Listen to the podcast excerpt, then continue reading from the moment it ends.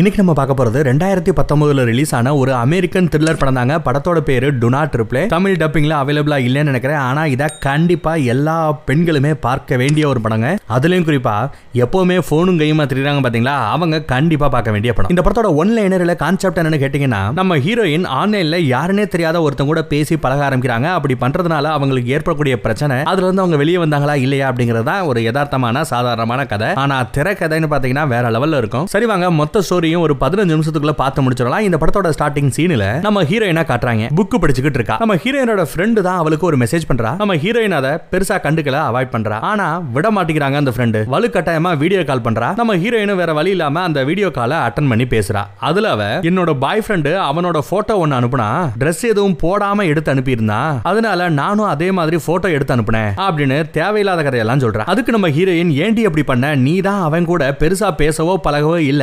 அதுக்குள்ள உன் போட்டோவை அதுவும் இப்படி அந்தரங்கமான போட்டோஸ் எல்லாம் எடுத்து அனுப்ப வேண்டிய அவசியம் என்ன அப்படின்னு கேக்குறா. அங்க அப்படியே சீனு கட் ஆகுது. நம்ம ஹீரோயின் அவளோட அம்மா கிட்ட பேசிட்டு இருக்கா. அம்மா சும்மா இவ கிட்ட ஜாலியா நக்கல் பண்ணி கிண்டல் பண்ணி ஏதோ பேசிக்கிட்டு இருக்காங்க. அப்போ ஹீரோயினுக்கு அக்கா ஒரு தீர்ப்பா அவளுக்கு நிறைய ஃப்ரெண்ட்ஸ் இருக்காங்க ஆனா நம்ம ஹீரோயின் பெருசா அந்த அக்காவோட ஃப்ரெண்ட்ஸ் கூடயோ பாய் ஃப்ரெண்ட்ஸ் கூடயோ யாரு கூடயுமே பேச மாட்டா. இவளுக்கு பாய் ஃப்ரெண்ட் கூட கிடையாதுங்க. தனியா தான் மோஸ்ட்லி தெரியவா ஆனா அவ அக்கா கூட எல்லாருமே ஜாலியா பேசுவாங்க செய்வாங்க அதெல்லாம் அவ பாக்குறா. அவ அந்த ஸ்கூலோட சேர் லீடர் இந்த கேம்ஸ் எல்லாம் நடந்து நடந்துகிட்டு இருக்கும்போது நடுவுல கையில ரெண்டு பக்கத்துலயும் வேப்பலைய வச்சுக்கிட்டு சாமி ஆடிட்டு இருக்கும் பாத்தீங்களா? அந்த மாதிரி கேஸுகளை தான் சேர் லீடர்னு அங்க சொல்லுவாங்க. அக்காகாரி இப்படியே சேர் லீடரா எல்லாருக்கிட்டையும் நல்லா பேசுற பழகுற நிறைய ஃப்ரெண்ட்ஸ் இருக்கிற அதுலயும் குறிப்பா பாய் ஃப்ரெண்ட் இருக்கிற ஒரு பொண்ணு.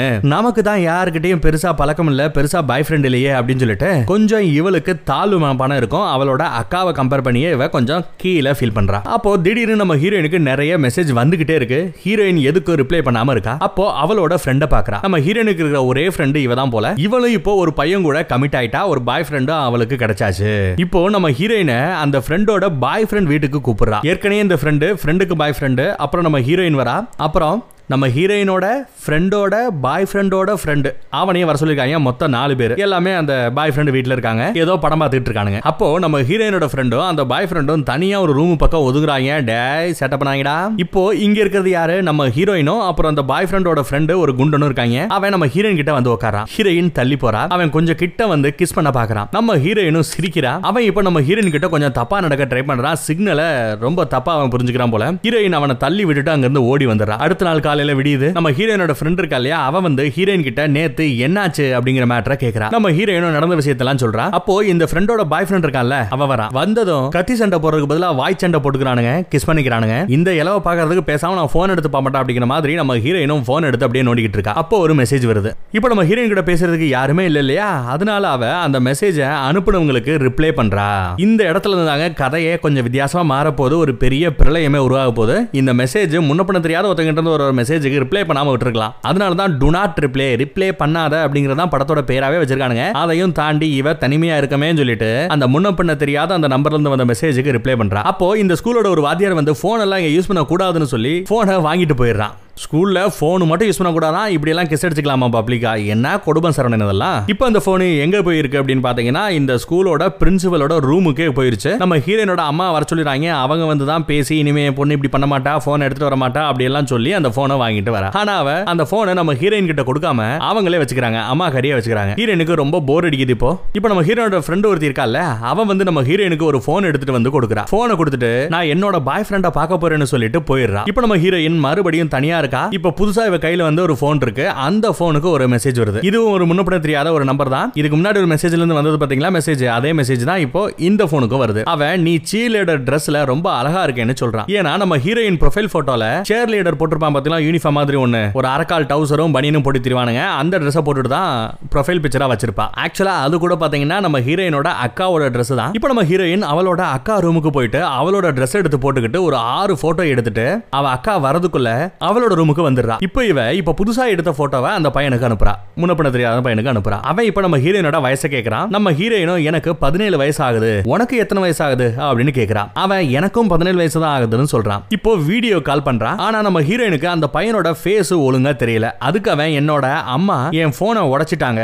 அதனால ஒழுங்கா என்னோட ஃபேஸ் தெரியாது அப்படின்னு சொல்றான். அப்படியே ரெண்டு பேரும் கொஞ்சம் க்ளோஸா பேச ஆரம்பிக்கிறாங்க பழக ஆரம்பிக்கிறாங்க. ரெண்டு பேரும் டெய்லியும் போன்ல பேச ஆரம்பிக்கிறாங்க. நம்ம ஹீரோயின் அவளோட சொந்த கதை சோக கதை எல்லா கதையும் சொல்றான். அப்ப ரெண்டு பேரும் சரி மீட் பண்ணலாம்னு ஒரு பிளான போறானுங்க அன்னைக்கு ஹாலோவின் ஃபங்க்ஷனுங்க அதான் சொல்லிருப்போம் பாத்தீங்களா நிறைய படத்துல. விதவிதமா பேய்கள் மாதிரி எல்லாம் மேக்கப் போட்டுக்கிட்டு ஒரு மாடு வேட ஃபங்க்ஷன் மாதிரி நடத்துவானுங்க. ஒரு நாள் ஃபுல்லா விதவிதமா அமெரிக்கா ஃபுல்லாவே இந்த கதை நடக்கும். அதை தான் அவங்க ஹாலோவின் சொல்றாங்க. நம்ம எப்படி தீபாவளி பொங்கல் எல்லாம் கொண்டாடுறோம் பாத்தீங்களா அந்த மாதிரி ஒரு ஃபங்க்ஷன் சோ அந்த ஹாலோவின் நைட் அன்னைக்கு நீ ஒரு ஜாம்பி மாதிரி ஒரு கேரக்டர்ல ஒரு மாறு வேஷம் போட்டுட்டு வா. நான் சொல்ற இடத்துக்கு வா அப்படின்னு சொல்றான். ஹீரோயின் அதுக்கு ஓகே சொல்றா அதே மாதிரி அந்த ஹாலோவின் நைட் அன்னைக்கு நம்ம ஹீரோனோட அம்மா வேலைக்கு போனதுக்கு அப்புறம் ஹீரோயினோட அக்கா ஸ்கூலுக்கு போனதுக்கு அப்புறம் ஹீரோயின் வீட்டிலேயே இருக்கா? உடம்பு சரியில்லை அப்படின்னு போய் சொல்லிட்டு அங்கேயே இருக்கா? அதுக்கப்புறம் அந்த முன்னப்பட தெரியாதவன் கேட்ட மாதிரியே ஒரு ஜாம்பி மாதிரி மேக்கப் எல்லாம் போட்டுக்கிட்டு இருக்கா. ஆனா அந்த மேக்கப் ஒழுங்காவே வரல. அப்போ நம்ம ஹீரோயினோட அக்கா அங்க வந்துடுறா வந்து இவளுக்கு ஹெல்ப் பண்றா. இதுல இருந்து நமக்கு என்ன தெரியுதுன்னா நம்ம ஹீரோயின் தான் தனிமையா ஃபீல் பண்றாளே ஒளிய அவ மேல இந்த ஃபேமிலியில இருக்கிற அக்காக்கும் சரி அம்மாக்கும் சரி எல்லாருக்குமே பாசம் இருக்கு அப்படிங்கறது நம்மளால புரிஞ்சுக்க முடியுது. ஆனா நம்ம ஹீரோனுக்கு தான் நம்மள யாருக்குமே பிடிக்க மாட்டேங்குது நம்ம ஃபேமிலிக்கு பிடிக்க மாட்டேங்குது நம்ம ஸ்கூல்ல இருக்கிறவங்களுக்கு பிடிக்க மாட்டேதுன்னு இவளே அப்படி நினைச்சுக்கிட்டு இருந்திருக்கா. இப்போ நம்ம ஹீரோயினும்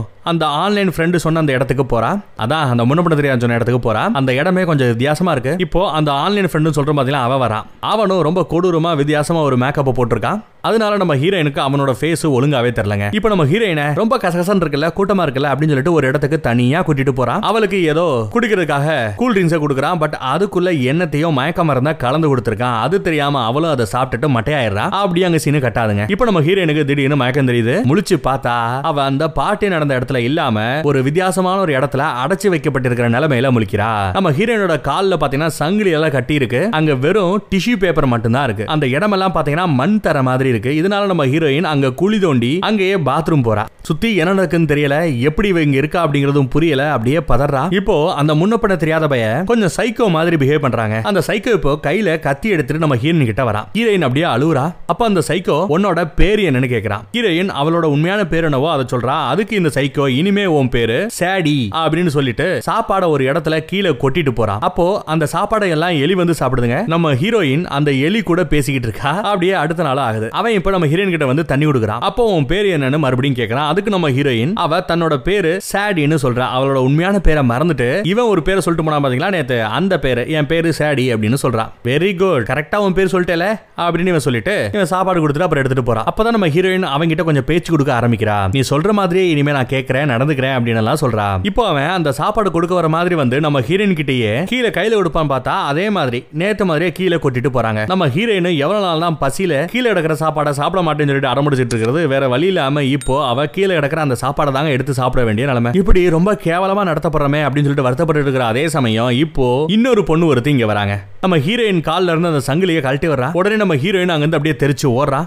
ஒரு அண்டர் கிரவுண்ட் மாதிரி இருக்குங்க அந்த இடமே. ஹீரோயின் எப்படியோ எங்கெங்கேயோ ஓடி மேலே ஏறி பார்த்தா அது ஒரு வீடு கீழே இருக்கிறது முழுக்க முழுக்க ஒரு ரகசிய அறை அண்டர் கிரவுண்ட் அறை. அதோட கதவை மூடிட்டு அந்த வீடே ரொம்ப கிளீனா நீட்டா இருக்கு இல்லையா அதை பாக்குறா அங்க இருந்து அவ தப்பிக்கவும் பாக்குறா ஆனா எல்லா இடமுமே மூடி இருக்கு. அப்போ அந்த பொண்ணு அங்க வந்து நிக்கிறா. இங்க இருந்து உன்னால தப்பிக்க முடியாது. தேவையில்லாம இந்த ரிஸ்க் எல்லாம் எடுக்காத அப்படின்னு சொல்லிட்டு நம்ம ஹீரோயினா அங்க எல்லா இடத்தையுமே கிளீன் பண்ண சொல்றா. நம்ம ஹீரோயினு வேற வழி இல்லாம எல்லா இடத்துலயும் மூடி கிடக்கு. இவ வேற இருக்கா அப்படின்னு சொல்லிட்டு எல்லாத்தையுமே கிளீன் பண்ண ஆரம்பிச்சிடறா. அப்புறம் நம்ம ஹீரோயினை பாத்ரூமுக்கு கூட்டிட்டு போய் குளிக்க வைக்கிறா. அப்புறம் நம்ம ஹீரோயினோட முடியெல்லாம் வேற கலரிங் எல்லாம் போட்டு கலரிங் பண்ணி மாத்துறானுங்க. சம்பட்ட கலருக்கு மாத்துறாங்க. அதுக்கப்புறம் பார்த்தா இந்த சைக்கோவால கடத்தப்பட்ட எல்லா பெண்களுமே அதே மாதிரி தான் சம்பட்ட கலர் முடிய தான் வச்சிருக்கணுமா? கலரா மாத்திக்கிறாங்க. இப்போ நம்ம சைக்கோவை கட்டுறாங்க. அவன் ஏதோ மிஷின் மாதிரி ஒன்னு போட்டுக்கிட்டு கையில கத்தி வச்சுக்கிட்டு பிராக்டிஸ் பண்ணிக்கிட்டு இருக்கான். அதே நேரத்துல இங்க நம்ம ஹீரோயின் பல்லு தேய்ச்சிக்கிட்டு இருக்கும்போது யாரோ அழுவுற சவுண்டு கேக்குதுங்க. உடனே பக்கத்து ரூமுக்கு போய் பாக்குறா அங்க ஒரு பொண்ணு உடம்பு முடியாம கால்ல யாரோ கத்தியால குத்திருக்கானுங்க. அந்த வலி தாங்க முடியாம தான் அழுதுகிட்டே இருந்திருக்கா. நம்ம ஹீரோயின் போய் அந்த பொண்ணு கிட்ட என்னாச்சு? அப்படின்னு விசாரிக்கிறா. அதுக்கு அந்த பொண்ணு வெளியே போகணும் கத்துறா கதறா. ஹீரோயினும் வெளியே வந்துடுறா. அப்படியே மறுபடியும் இங்க நம்ம ஹீரோயின் சாரி நம்ம சைக்கோவை காட்டுறானுங்க. அந்த மெஷின் என்னத்தையோ போட்டிருக்கான் பாத்தீங்களா? அதனால அவனுக்கு லைட்டா தலை சுத்துற மாதிரி இருக்கு. இப்போ ஏதோ ஒரு இலியூஷன் மாதிரி காட்டுறானுங்க. ஒரு பொண்ணு ட்ரெஸ் சேஞ்ச் பண்ணிக்கிட்டு இருக்கா. இவன் ரூமுக்கு வெளியே இருந்து பாக்குறான் அந்த பொண்ணு சிரிச்சுக்கிட்டே வெளியே போ அப்படின்னு சொல்லிட்டு அம்மாவை கூப்பிடுறா. அப்படியே அந்த இலியூஷன் அந்த கனவு மாதிரி வந்தது முடியுது. ஆக்சுவலா இது நம்ம சைக்கோவோட பிளாஷ்பேக் இப்போ இந்த மிஷினை எடுத்து வச்சுட்டு கையில ஒரு கத்தி எடுத்துக்கிட்டு கீழே கிச்சனுக்கு போறான். அங்க இன்னொரு பொண்ணு கேக் செஞ்சுக்கிட்டு இருக்கா. இவன் கையில கத்தி எடுத்துக்கிட்டு அந்த பொண்ணு கிட்ட போறான். அப்புறம் அந்த கத்திய ஒரு டிரால வைக்கிறான் அப்புறம் இந்த பொண்ணு கிட்ட கொஞ்சம் அப்படி இப்படின்னு தப்பா நடந்துக்கிறான் அதுக்கப்புறம் இப்போ அந்த பொண்ணு பாத்ரூமுக்கு வரா. ஹீரோயினும் அங்கதான் இருக்கா. அந்த பொண்ணு அழு அழுன்னு அழுகுறாங்க. இப்போ நம்ம ஹீரோயின் அந்த பொண்ணு கிட்ட நீங்க ஒரு தடவை கூட இங்க இருந்து தப்பிக்க முயற்சி பண்ணலையா? அப்படின்னு கேக்குறா. அதுக்கு அந்த பொண்ணு என்கிட்ட கேட்ட மாதிரி வேற யாருக்கிட்டயுமே கேட்டுறாத. அது இங்க இருந்து தப்பிக்கணும்னு யாராவது யோசிச்சா கூட மிகப்பெரிய பிரளயத்துல போய் முடிஞ்சிடும். யாராவது தப்பிச்சு போறாங்க அப்படின்னா அதை நீ பார்க்க கூட கூடாது. அப்படின்னு சொல்லிட்டு பயங்கர வாணிங்க போட்டு போறா அந்த பொண்ணு. எனக்கு இந்த வீட்டுல ரொம்ப பிடிச்ச ஒரு நாள் வரப்போகுது. போகுது அப்படிங்கிறா. என்னடா புடிச்ச நாள் அதுவும் அடபட்டு கிடக்கிற இடத்துல அப்படின்னு பார்த்தா ஏன்னா இன்னைக்கு தான் அவன் இவளை வெளியே கூட்டிட்டு போவான் அப்படின்னு சொல்லியிருப்பான் போல. அப்படியே அந்த சீனும் முடியுதுங்க. இப்போ ஒரு அழகான ஏரியை காமிக்கிறாங்க. அங்க நிறைய வாத்து மீன் எல்லாம் இருக்கு. இப்போ இவங்க வெளியே எங்கேயும் போல ஒரு த்ரீ டி மெஷின் மாதிரி கண்ணுல போட்டிருக்காங்க. அதனால அவங்களுக்கு வெளியே போன மாதிரி ஒரு இலியூஷன் இருக்கும். நம்ம ஹீரோனுக்கு ரொம்ப சந்தோஷமா இருக்குங்க. உண்மையாவே அவங்க அங்க இருந்து வெளியே போல இந்த மாதிரி எப்பயாவது ஒரு நாள் கண்ணுல இந்த த்ரீ டி கிளாஸை போட்டு விட்டு வெளி உலகம் எப்படி இருக்கும் அப்படிங்கறத காமிக்கிறான். அந்த ஷோ எல்லாம் முடிஞ்சதும் நம்ம ஹீரோயின் கூட ஃப்ரெண்ட் ஆனா இல்லையா? அந்த ஃப்ரெண்டு கிட்ட கொடுக்குறா. அப்போ நம்ம ஹீரோயின் மொத மொத ஒருத்தைய பார்த்தா பாத்தீங்களா? அவ இல்ல இல்ல இது என்னோட டேன் அப்படின்னு சொல்லிட்டு இத புடுங்க பாக்குறா. உடனே இந்த சைக்கோ வந்து ஆஹா உங்க ரெண்டு பேருக்குமே இது கிடையாது அப்படின்னு சொல்லிட்டு டைம் முடிஞ்சு போயிடுச்சுன்னு சொல்றான் இப்போ நம்ம ஹீரோயின் ஃப்ரெண்டு நீ சாப்பிடும்போது உனக்கு பக்கத்து ரூம்ல இருக்கிற அந்த பொண்ணுக்கும் கொடு. நீ மிச்சம் வைக்கிறதா அவளுக்கு சாப்பாடு அப்படின்னு சொல்லிட்டு அப்படியே சாப்பிட டைனிங் டேபிளுக்கு போறானுங்க. அங்க ஹீரோயின் இருக்கிற எல்லாத்தையுமே அவசர அவசரமா சாப்பிட்டுட்டு இருக்கா. இப்போ அந்த சைக்கோ வரான் டீசென்டாரு உனக்கு ஏதாவது பிரச்சனைனா என்கிட்ட சொல்லு அப்படின்னு சொல்றான் ரொம்ப நல்லவே மாதிரி பேசுறான் உடனே நம்ம ஹீரோயின் அழுகுறா என் அம்மாவை பார்க்கணும் போல ரொம்ப கஷ்டமா இருக்கு அப்படின்னு சொல்லி அழுகுறா. உடனே அந்த சைக்கோ நீ இப்ப அந்த அழுகையை நிப்பாட்டலனா உனக்கு இப்ப சாப்பிட்ற பத்திரியா சோறு அந்த சோறு இனிமே உனக்கு கிடைக்காது அப்படின்னு சொல்லி மிரட்டுறான். அமைதியா சாப்பிடுங்கிறான். இனிமே உங்க அம்மாவை நீ மறந்துரு.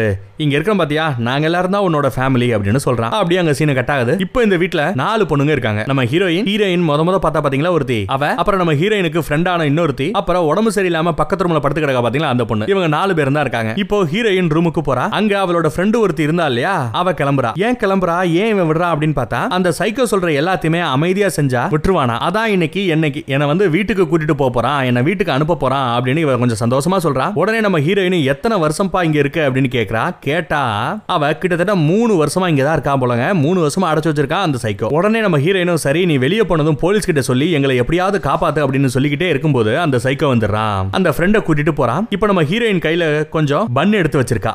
பக்கத்து ரூம்ல இருக்கிற அந்த பொண்ணுக்கு எடுத்துட்டு போய் கொடுக்குறா. அங்க அவகிட்ட உன்னை நான் டிவில பாத்திருக்கேன் உன்னோட அப்பா அம்மா இன்னும் உன்னை தேடிக்கிட்டு தான் இருக்காங்க அப்படின்னு சொல்றா. அதே நேரத்துல அந்த சைக்கோவை கட்டுறானுங்க தலைவலிக்குது. கேரா இருக்கு அவனுக்கு. இப்போ ஒரு சின்ன பிளாஷ்பேக் இந்த சைக்கோ ஒரு தத்தெடுத்த பையன் தான். அவங்களுக்கு சொந்தமா ஒரு பொண்ணு பிறந்ததும் இவனை இந்த தத்தெடுத்த பையனை வளர்க்குற அந்த அப்பா அம்மா அவங்க ஒதுக்க ஆரம்பிச்சிடறாங்க. அதனால அவனுக்கு அவன் தங்கச்சி மேல பயங்கர கோவம். ஏன் தான் இவ பிறந்தாலோ அப்படின்னு நினைக்க ஆரம்பிச்சிடறான் இந்த சைக்கோ அந்த தங்கச்சி பேரு தாங்க சாடி இதெல்லாம் அந்த பிளாஷ்பேக் மேட்ரு இப்போ ஒரு பொண்ணு வீட்டுக்கு போறதா ரொம்ப ரொம்ப சந்தோஷமா இருக்கா பாத்தீங்களா? நம்ம ஹீரோனோட ஃப்ரெண்டு அவகிட்ட கடைசியா ஒரே ஒரு தடவை நீ சேர் லீடர் மாதிரி டான்ஸ் ஆடணும். அப்படி ஒரு டான்ஸ் மட்டும் என் முன்னாடி ஆடிட்டேனா அதுக்கப்புறம் நீ வீட்டுக்கு போயிடலாம். அப்படின்னு சொல்லிட்டு கீழே அந்த அண்டர் கிரவுண்டுக்கு கூட்டிட்டு போறான். அவளும் ரொம்ப சந்தோஷமா கீழே போறான். இப்போ அந்த சைக்கோ அவன் தலையில அந்த மிஷினை மாட்டிக்கிறான். கையில கத்தி வச்சுக்கிட்டு அந்த பொண்ணை ஒரு குத்து குத்துறாங்க. அவளும் அப்படி குத்தப்பட்ட நிலைமையிலையும் தப்பிக்க ட்ரை பண்றா. ஆனா அவளை கத்தியால குத்தி அங்கேயே கொலை பண்றான் இந்த சைக்கோ இங்க இவன் பண்ண எல்லாமே அவன் தலையில மெஷின் மாதிரி உன மாற்றான் பாத்தீங்களா? அதுல ரெக்கார்ட் ஆகுது. அப்புறமா அங்க இருந்து ஒரு போட்டோவை பார்த்துட்டு அப்படியே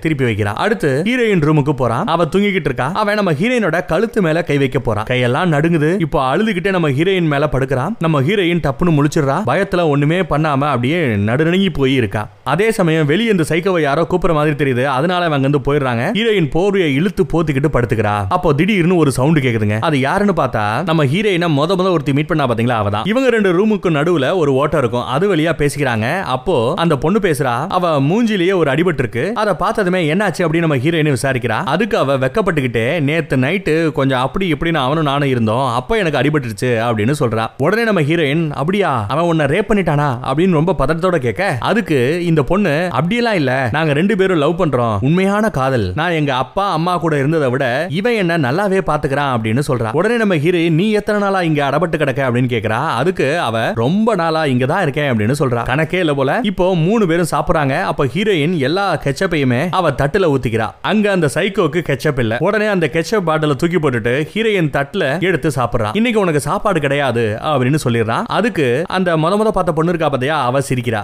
உடனே அவளையும் பார்த்து மறைச்சிட்டு உனக்கு சாப்பாடு கிடையாது அப்படின்னு சொல்லிடுறான் சைக்கோ அப்படியே அங்க சீன் முடியுதுங்க. இங்க நம்ம ஹீரோயின் அந்த உடம்பு சரியில்லாத பொண்ணு கிட்ட போய் பேசுறாங்க. அந்த உடம்பு சரியில்லாத பொண்ணு கூட இந்த சைக்கோ கொஞ்சம் அப்படி இப்படி இருந்ததால அவ பிரெக்னன்ட் ஆயிருக்கா போலங்க. அந்த உண்மை இப்பதான் தெரிய வருது. உடனே இவ எப்படியாவது தப்பிக்கணும் அப்படின்னு ட்ரை பண்ணிருக்கா அப்ப இவன் கண்டுபிடிச்சு அவ வயிற்றுலயே மிதி கிழிச்சு கால்ல கத்தியால குத்தி கிழிச்சிருக்கான். இதையெல்லாம் ஹீரோயின் கிட்ட சொல்லி கதறி அழுகிறா அந்த பொண்ணு. அப்படியே எனக்கு ஒரு ஹெல்ப் மட்டும் பண்ணேன் ப்ளீஸ் அந்த சைக்கோ ரூம்ல நம்ம சைக்கோ ரூம் தங்கியிருக்கான் பாத்தீங்களா? அந்த ரூமுக்குள்ள பெயின் கில்லர் மாத்திரை இருக்கும். நிறைய இருக்கும். அதை கொஞ்சம் எடுத்துட்டு வந்து கூட. என்னால வழி தாங்க முடியல. இதுக்கு மேல நான் உயிரோட இருக்கிறதே வேஸ்ட் அப்படியெல்லாம் சொல்லி வழி தாங்க முடியாம நம்ம ஹீரோயின் கிட்ட கதறி அழுகிறா கெஞ்சுறா ப்ளீஸ் அந்த மாத்திரை எடுத்து கொடுங்கிறா. ஹீரோயின் முடியவே முடியாதுன்னு பயந்துகிட்டு என்ன அந்த விஷயத்தை மட்டும் பண்ண சொல்லாத. அவன் ரூமுக்குள்ளே என்னால போக முடியாது. போய் அதுவும் அந்த பெயின் கில்லர் மாத்திரை எடுத்துட்டு வர முடியாதுப்பா ப்ளீஸ் ப்ளீஸ்பா வேண்டாப்பா என்கிட்ட கேட்காதப்பா அப்படின்னு என்னமோ கதர்னாலும் கடைசியில அந்த பொண்ணை பார்த்து பாவம் நினைச்சு ஒத்துக்கிறா. இந்த சைக்கோ இவங்க எல்லாரோட ரூமையும் லாக் பண்ணி தான் வச்சிருப்பான். இப்போ நான் எப்படி வெளியே போய் அதை எடுக்கிறதுன்னு கேக்குறா. உடனே இந்த பொண்ணு நான் சொல்ற மாதிரி செய் அப்படின்னு சொல்லி நம்ம ஹீரோயின் கையில ஒரு ஸ்க்ரூ டிரைவர் மாதிரி ஒண்ணு எடுத்து கொடுத்து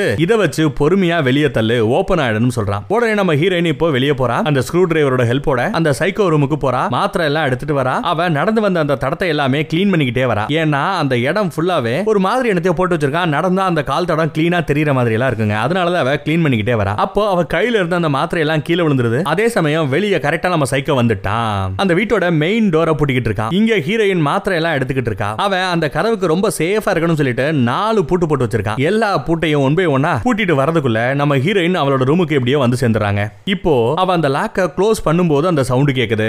அதை இந்த சைக்கோ நோட் பண்ணிடுறான் உடனே அந்த சைக்கோ வந்து ஒவ்வொரு ரூமா பாக்குறான் ஹீரோயின் கதவு கிட்ட தான் நிக்கிறான் சைக்கோவும் கதவு கிட்ட வந்து காது வச்சு கேக்குறான் ஹீரோயின் மூச்சு விடுற அந்த சவுண்ட் கேக்குது. உடனே கதவை திறக்கிறான். ஹீரோயின் அவளோட ரூமுக்கு போறா. இப்ப கரெக்டா இந்த சைக்கோவும் உள்ள வந்து பாக்குறான் அந்த உடம்பு சரியில்லாத பொண்ணு அழுதுகிட்டே இருக்கா. இந்த சைக்கோ உடனே நீ உயிரோட இருக்கிறத விட செத்து போலாம் அப்படின்னு சொல்லிக்கிட்டு தலையாவணையை எடுத்து அவன் மூஞ்சிலேயே வைக்கிறான். அப்படியே நசுக்கிறான். இப்போ நம்ம ஹீரோயின் அந்த இடத்துக்கு வந்து உங்களுக்கு எதுக்கு சிரமம்? என்கிட்ட அந்த தலைவாணியை கொடுங்க? நான் பண்றேன் அப்படின்னு அந்த தலைவாணியை வாங்கிட்டு அந்த பொண்ணு கிட்ட போறா. அந்த பொண்ணு நம்ம ஹீரோயினை பார்த்து தேங்க்ஸ் சொல்றா. என்னோட சாவு உன்னோட கையில நடக்குதே. குறைஞ்சபட்சம் இந்த சந்தோஷமாவது எனக்கு போதும் அப்படின்னு நன்றி சொல்றா. ஹீரோயினும் அவன் மூஞ்சில இந்த தலைவாணியை வச்சு மூச்சோட விடாம அப்படியே நசுக்கியே சாடிக்கிறாங்க. இதையெல்லாம் அந்த சைக்கோ பாத்துக்கிட்டு நம்ம ஹீரோயின் மேல கொஞ்சம் நம்பிக்கை வருது அவனுக்கு. நம்ம ஹீரோயினை அவனோட ரூமுக்கே இப்ப கூட்டிட்டு போறான். அங்க அந்த மொத இவன் ஒரு கொலை பண்ணா பாத்தீங்களா? அந்த கொலையை ரெக்கார்ட் பண்ணி வச்சிருப்பான்ல அந்த வீடியோ எடுத்து நம்ம ஹீரோயினுக்கு போட்டு காமிக்கிறான். ஹீரோயின் அதை பார்த்துட்டு சூப்பரா இருக்கு அப்படின்னு சொல்லிட்டு நடிக்கிறா. கொஞ்சம் வசதியா இவனை பத்தி பேசுறா. அடுத்த தடவை கத்தியால குத்தாம கையால அடிச்சே கொள்ளு அப்பதான் வீடியோ ரொம்ப நேரம் எடுக்க முடியும்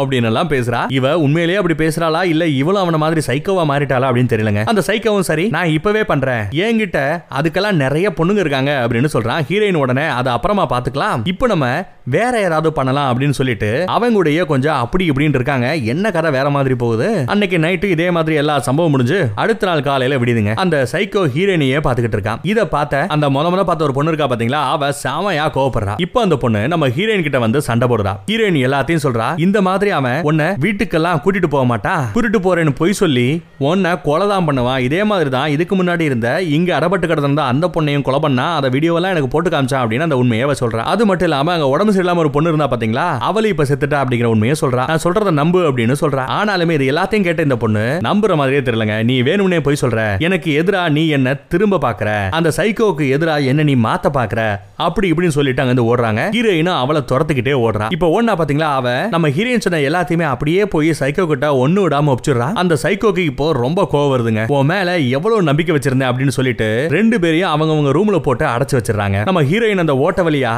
அவகிட்ட பேசுறா. அப்ப கூட இந்த பொண்ணு நம்பவே மாட்றாங்க. நீ சொல்றது உண்மையா இருந்தா எனக்கு ப்ரூஃப் பண்ண அப்படின்னு இந்த பொண்ணு கேக்குறா. ப்ரூஃப் கேக்குறா. இப்போ நம்ம ஹீரோயின் அவளோட ரூம்ல இருந்து வெளியே வந்து அந்த பொண்ணோட ரூமுக்கு போயிட்டு சரி நான் ப்ரூஃப் பண்றேன் அப்படின்னு சொல்லிட்டு அவளை அந்த சைக்கோ ரூமுக்கு கூட்டிட்டு போறா. அங்க அந்த த்ரீ டி மெஷின்ல இருக்கிற தன்னோட ஃப்ரெண்ட் அவன் கொலை பண்ணா பாத்தீங்களா? அந்த வீடியோவை போட்டு காட்டுறா. அதை பார்த்ததுக்கு அப்புறம் தான் இந்த பொண்ணுக்கு பயம் வருது. இப்பதான் நம்ம ஹீரோயின் சொன்ன எல்லாத்தையுமே நம்புறா. இங்க நம்ம ஹீரோயின் வேற எதையோ தேடிட்டு இருக்காங்க. ஆனா அந்த சைக்கோ வந்து எல்லாத்தையுமே பாத்துறான் அந்த லேடியை பிடிச்சி சும்மா நல்லா அடி அடி அடின்னு அடிச்சு அவர் ரூம்ல போட்டு புட்டி வைக்கிறான். இப்ப நம்ம ஹீரோயினை தர தரான்னு புடிச்சு இழுத்துக்கிட்டே போறான். அப்ப ஹீரோயின் என்ன நீ தப்பா புரிஞ்சுக்கிற? அந்த பொண்ணையும் நம்ம டீம்ல சேர்க்கத்தான் நான் இப்படி எல்லாம் பண்ணேன் வேற எதுவும் நான் பண்ணல. அப்படி அப்படின்னு சொல்லி சமாளிக்க பாக்குறான். ஆனா இந்த சைக்கோ எதுவுமே நம்புற மாதிரி தெரியலங்க. நம்ம ஹீரோயினை கீழே அதே அண்டர் கிரவுண்டுக்கு கூட்டிட்டு போறான். அதே நேரத்துல இங்க அந்த இன்னொரு பொண்ணு இருந்தா பாத்தீங்களா? அவ ரூம்ல இருந்து தப்பிக்க ட்ரை பண்றா. இங்க நம்ம ஹீரோயினை அடிக்கிறதுக்கு அவன் ரெடி ஆயிட்டு இருக்கான் சைக்கோ தலையில அந்த மெஷினை மாட்டிக்கிறான். ஹீரோயினை கையாலேயே படிக்கிறான் அவ கொடுத்த ஐடி தான். ஐடியா தான் இது. நெக்ஸ்ட் டைம் யாரையாவது கொள்றா இருந்தா கத்திய வச்சு கொள்ளாதீங்க. அடி அடின்னு அடிச்சே கொள்ளுங்க. அப்பதான் வீடியோ ரொம்ப நேரம் எடுக்கலாம் அப்படின்னு சொல்லிருப்பா பாத்தீங்களா? அந்த ஐடியாவை அவகிட்டயே எக்ஸிக்யூட் பண்றான் இந்த சைக்கோ அதே நேரம் அந்த பக்கத்துல அந்த பொண்ணு அந்த ரூமை விட்டு தப்பிச்சு ஹீரோயினை காப்பாத்த ஓடி வரா. இங்க அவன் தலையில இந்த மெஷினை போட்டுக்கிட்டு இருக்கான். இப்போ அவனுக்கு அந்த பழைய இலியூஷன் மாதிரி தெரியுதுங்க. உண்மையான ஷேடியை இவங்க காட்டுறானுங்க. அவளோட அம்மாவை இவன் கொலை பண்ணி வச்சிருக்கான். அப்பதான் இவனும் இவனோட தங்கச்சி அவங்க ரெண்டு பேரும் சேர முடியும். அதான் இப்படி பண்ணேன்னு சேடி கிட்டயே சொல்றான். அதுக்கு அந்த தங்கச்சிக்காரி உன் கூட வாழ்றதுக்கு நான் செத்து போயிடலாம் அப்படின்னு சொல்லிட்டு கழுத்தை அவளே வெட்டிக்கிட்டு அங்கேயே செத்து போயிருக்கா. இதுதாங்க இவனோட அந்த பழைய பிளாஷ்பேக் அதை பார்த்ததுக்கு அப்புறம் தான் இவன் இன்னும் கொஞ்சம் சைக்கோவா மாறி இருக்கான் அப்புறம் இவன் தனியா ஏதோ புலம்பிக்கிட்டே இருக்கான். ஹீரோயின் யாருக்கிட்ட பேசிட்டு இருக்க அப்படின்னு கேக்குறா. இப்ப நம்ம ஹீரோயின் வயிற்றுலயே மிதிக்கிறாங்க. அதே நேரத்துல அங்க கிச்சன்ல இருக்கிற ஒரு டிராயர் கத்தியை எடுத்துக்கிட்டு அந்த பொண்ணு அந்த அண்டர் வரா. கீழே நம்ம ஹீரோயினை செமையா அடிச்சுக்கிட்டு பாத்துக்கிட்டு இருக்கான் அதே சமயம் பின்னாடி இருந்தே போய் அவனை நம்ம கையில இருக்கிற அந்த கத்தியை வச்சு கரெக்டா அடிக்க போறா அவன். அதே சமயம் கையில இருந்து அந்த கத்தி கீழே விழுது. அதை நம்ம ஹீரோயின் ஓடி போய் எடுத்துறா உடனே அந்த சைக்கோ இந்த பொண்ணை பிடிச்சு பணைய கைதி மாதிரி வச்சுக்கிறான். கத்தியை கீழே போட சொல்றான். இல்லைன்னா இவளை கொன்னுடுவேன்னு மிரட்டுறான் ஹீரோயினை வேற வழி இல்லாம அந்த கத்தியை கீழே போடுறான் அப்புறம் இந்த பயபுள்ள நம்ம ஹீரோயினை படுக்க போட்டு அவன் மேல ஏறி உட்காந்துக்கிட்டு மூஞ்சிலேயே குத்து குத்துன்னு குத்துறாங்க. கழுத்தை பிடிச்சு நெகிறாங்க அப்போ பின்னாடி இருக்கிற இன்னொரு பொண்ணு இருக்கா பாத்தீங்களா? அவ அந்த கத்தியை வச்சு குத்துறா. அதே சமயம் அங்க கீழே இருக்கிற ஒரு சங்கிலியில தடிக்க அவன் கீழே வில விழுகிறான் அந்த சங்கிலியை வச்சு அவன் கழுத்தையே நல்லா நெரிச்சு அப்படியே பிடிச்சு வச்சுக்கிட்டே சாவியை எடுத்துக்கிட்டு வராங்க. ஒரு வழியா மேல வந்துடுறாங்க. அங்க அந்த முக்கியமான கதவு இருக்கு பாத்தீங்களா? மெயின் டோர் அதுல நாலு பூட்டு இருக்கும் இல்லையா? கஷ்டப்பட்டு ஒவ்வொன்னா திறக்க பாக்குறாங்க. அப்ப அந்த சைக்கோ பின்னாடியே வந்து நிக்கிறாங்க. இன்னும் சாக மாட்டேங்கிறான் அந்த இன்னொரு பொண்ணு இருக்கா பாத்தீங்களா? அவளை இழுத்து போட்டு கழுத்தை பிடிச்சி நெரிக்கிறான். அப்ப அவன் தலையில போட்டிருந்த அந்த மெஷினை கீழே விழுதுங்க. ஹீரோயின் அந்த மெஷின் எடுத்து அவனோட தலையிலேயே போட்டு அடி அடி நடிக்கிறான் அந்த மெஷினை வச்சு அவன் மூஞ்சிலேயே குத்து குத்துன்னு குத்துறான் அவன் அப்படியே கொஞ்ச நேரத்துல மயங்கி போயிடுறான். இப்ப ரெண்டு பேரும் வெளியே ஓடிடுறாங்க. வெளியே போனதுக்கு அப்புறம் கத்துறாங்க அழுகுறாங்க. வெளியே இருக்கிறவங்க கிட்ட போன் வாங்கி அவங்கவங்களோட அப்பா அம்மாவுக்கு கால் பண்றாங்க. அங்க அப்படியே சீனு கட் ஆகுதுங்க. இப்போ கொஞ்ச நாள் ஆயிடுது. கொஞ்ச நாள் கழிச்சு நம்ம ஹீரோயினை விசாரிக்கிறாங்க. நம்ம ஹீரோயின் அந்த சைக்கோக்கு சப்போர்ட் பண்ற மாதிரி பேசுறா. இப்போ ஒருத்தவங்க காலையில எழுந்ததுல இருந்து தூங்குற வரைக்கும் ஒரே வேலையை டெய்லியும் செஞ்சுக்கிட்டு இருந்தா அவங்களுக்கு இப்படித்தான் மைண்ட் டிஸ்டர்ப் ஆகும். அதனாலதான் அவன் இப்படி பண்ணிருக்கான் அப்படின்னு எல்லாம் சொல்றான் இப்போ நம்ம சைக்கோவை காட்டுறாங்க. அவன் மென்டல் ஹாஸ்பிட்டல்ல இருக்கான். இப்போ அவனுக்கு இல்யூஷன் மாதிரி ஒண்ணு வருதுங்க. அந்த உண்மையான ஷேடி கையில கத்தி எடுத்துக்கிட்டு இவனை கொலை பண்ண வர மாதிரி ஒரு இல்யூஷன் வருது. இவன் அப்படியே அதை பார்த்து கத்திக்கிட்டே கதறிக்கிட்டே திரியறான் அப்படியே அங்க சீனு கட் ஆகுது இப்போ வேற ஒரு ரெண்டு பொண்ணுங்களை காட்டுறாங்க. அவங்களுக்கு பதிமூணு வயசு தாங்க ஆகுது. ஆன்லைன்ல ஒரு பையன் கிட்ட பேசிக்கிட்டே இருக்காங்க போல. அந்த பையனுக்கு பதினேழு வயசு. அதனால இந்த பொண்ணும் பதினேழு வயசுன்னு போய் சொல்றா. அப்போ அவளுக்கு ஒரு மெசேஜ் வருது. அது நம்ம ஹீரோயினுக்கு அந்த சைக்கோ மெசேஜ் பண்ணா பாத்தீங்களா? அதே நம்பர்ல இருந்து தான் இப்போ இந்த பொண்ணுங்களுக்கு மெசேஜ் வருது. இந்த பொண்ணுங்களையும் பதிமூணு வயசு பொண்ணுங்களையும் கடத்த ரெடி ஆயிட்டான் போல.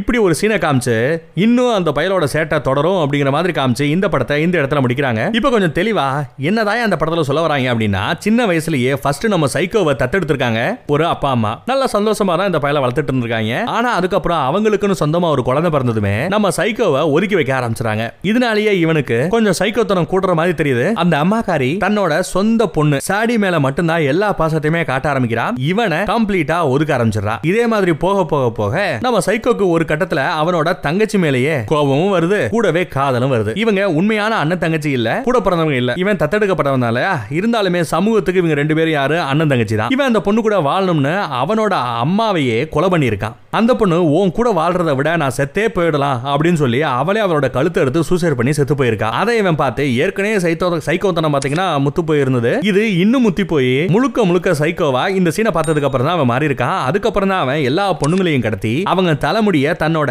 தங்கச்சியோட முடி மாதிரி கலரிங் எல்லாம் பண்ண வச்சு தன்னோட தங்கச்சியாவே அவங்கள நினைச்சுக்கிட்டு அவங்க கூட அவன் என்னெல்லாம் செய்யணும்னு நினைச்சானோ அதெல்லாமே செஞ்சிருக்கான் எப்படியோ அவங்ககிட்ட இருந்து நம்ம ஹீரோயினும் அந்த பொண்ணு தப்பிச்சு வெளியே வந்து இவ்வளவு தூரம் எப்படியோ போராடி வெளியே வந்துட்டாங்க. அந்த சைக்கோவை சைக்கோவையும் பிடிச்சி மென்டல் ஹாஸ்பிட்டல் சேர்த்துட்டாங்க. பட் அதுக்கப்புறமா அங்கிருந்து அவன் தப்பிச்சிருப்பான் போல. அதனால தான் அடுத்து அவனோட டார்கெட் பதிமூணு வயசு பொண்ணுங்க பக்கம் போயிருந்திருக்கு. அடுத்து வேற கொஞ்சம் நல்ல படத்தோட சந்திப்போம். தேங்க்யூ